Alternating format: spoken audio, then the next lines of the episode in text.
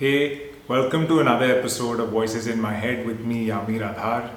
Thank you for tuning into the podcast. Your support means a lot, and all the feedback I've been getting is amazing. I'm going to straight away jump into this particular podcast. The topic for today's podcast is therapy and me. I ended up going to my first therapy session, and this was completely impromptu. I got out of the therapy session and just felt the need to record what my experience was with the therapist. So I whipped out my phone at the time, that was the only instrument I had that could somehow plug into this podcast. So I whipped out my phone, opened the voice recorder, and started recording.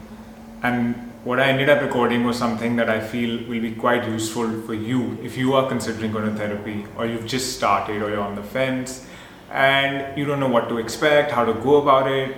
So I just think that this is some useful information. This probably is going to be one of the shortest uh, episodes on the podcast because it wasn't planned for. I just want you to hear that 10 minute clip that I recorded in the car. And so sorry about the audio. I was in the car, and after that, uh, I reached home and I wanted to continue recording. So I got back. So there's this echo. Uh, right now, I'm moving back into my parents' house, so this place is a bit of a mess. But uh, this is going to become my permanent podcasting studio. So hopefully, you won't see the mess around that you're seeing at the moment. Let me know if you find this particular episode useful and if you think I should do a weekly update, because I'm going to be going to this therapist once a week, whatever I get out of that, I can share with you. It'll be interesting. So I want you to hear that now. It's coming up in the audio format. Just tell me what you think.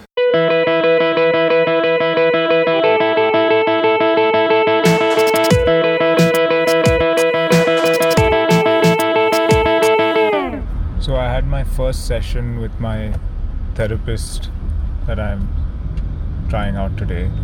Uh, this was somebody that Parul Parashar recommended. Obviously, I went into it with an open mind. So I'm telling you all this because maybe you're thinking of going to a therapist, or maybe you've thought about it forever, or maybe you already are, and this may help you with your own kind of process and healing journey with your therapist, or help you identify the therapist that you want, you the kind of therapist that you want to go to.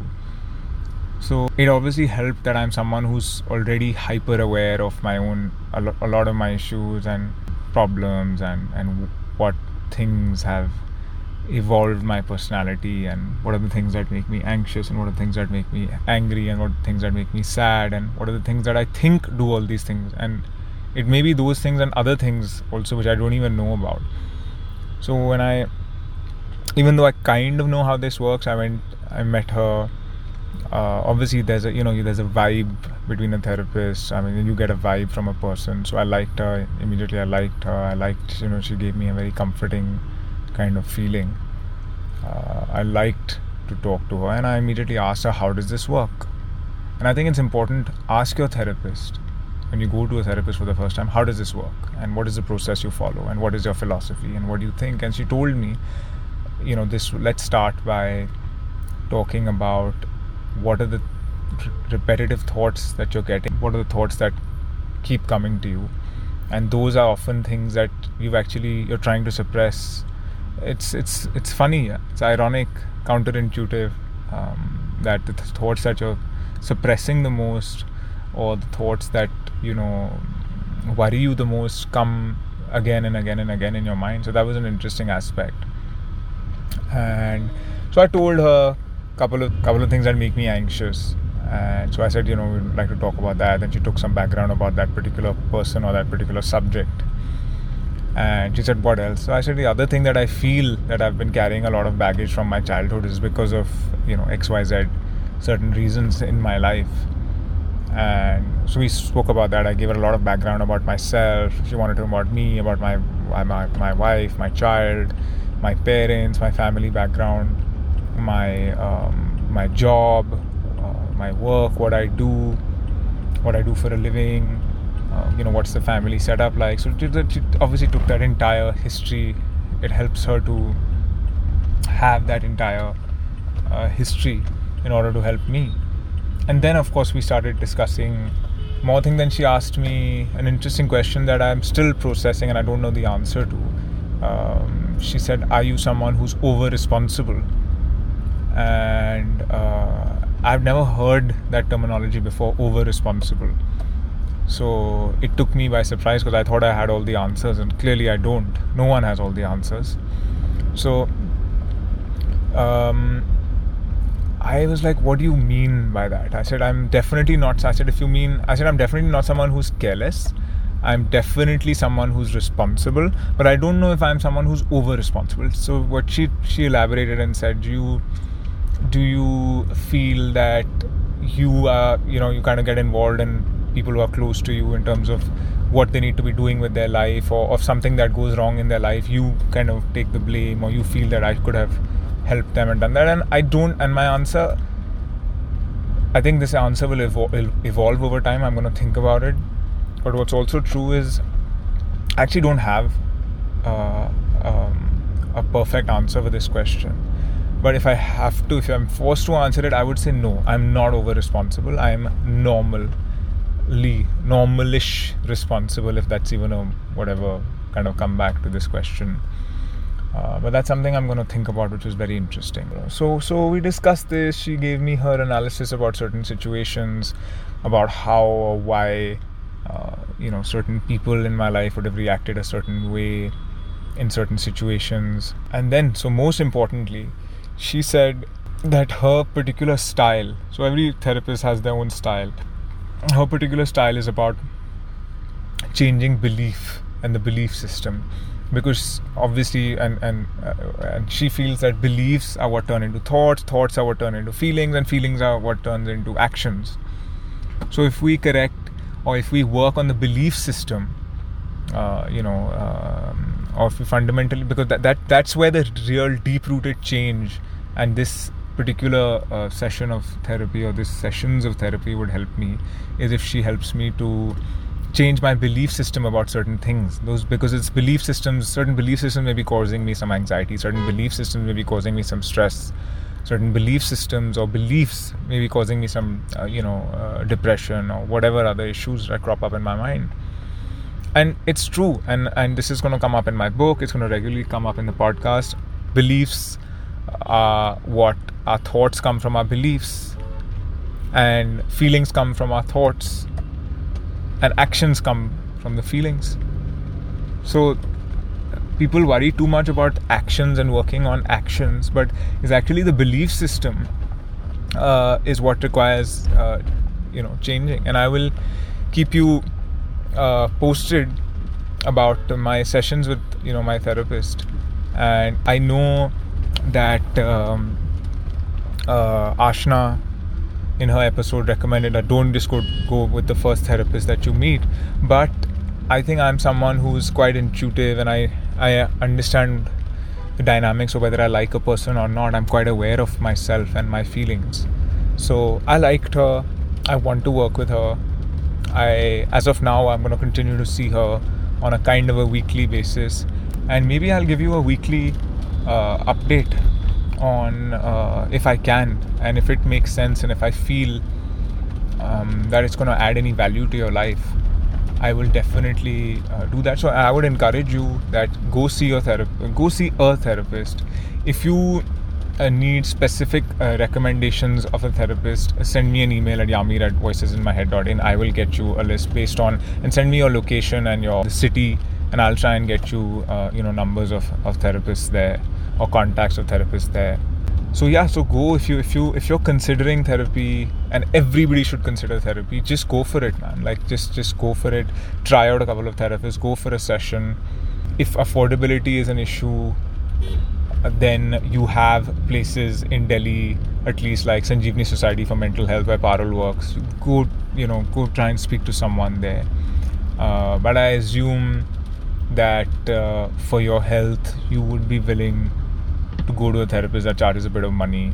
And just go try it out man. Uh, or even like try out with a therapist. Just go say that you know this is the first session. I want to just i'm just trying you out. Like can you do like a mini session with me in which you don't charge money? I don't know. I'm just like thinking thinking aloud here. I don't know if that works or if that makes any sense or any any therapist will want to go through with that. But the point is i'm feeling uh, better already because why go to a therapist? In my mind, I went to a third party, completely unbiased person who's going to keep everything that I say confidential, who's going to give me feedback uh, from the years of experience that that therapist has had. They're trained to make you, you know, to to counsel you, to make you feel better, and to help you. That's the whole bloody idea of going to therapy. So go for it and give me your feedback. You know, I don't need to tell you which therapist I'm going to, and you don't need to tell me which therapist you tried. But what would be nice is if you share that you started going and this is what you thought of it or this is how it It's definitely helped me. I'm feeling lighter. Uh, it felt good to talk to her. It felt good to talk to this person.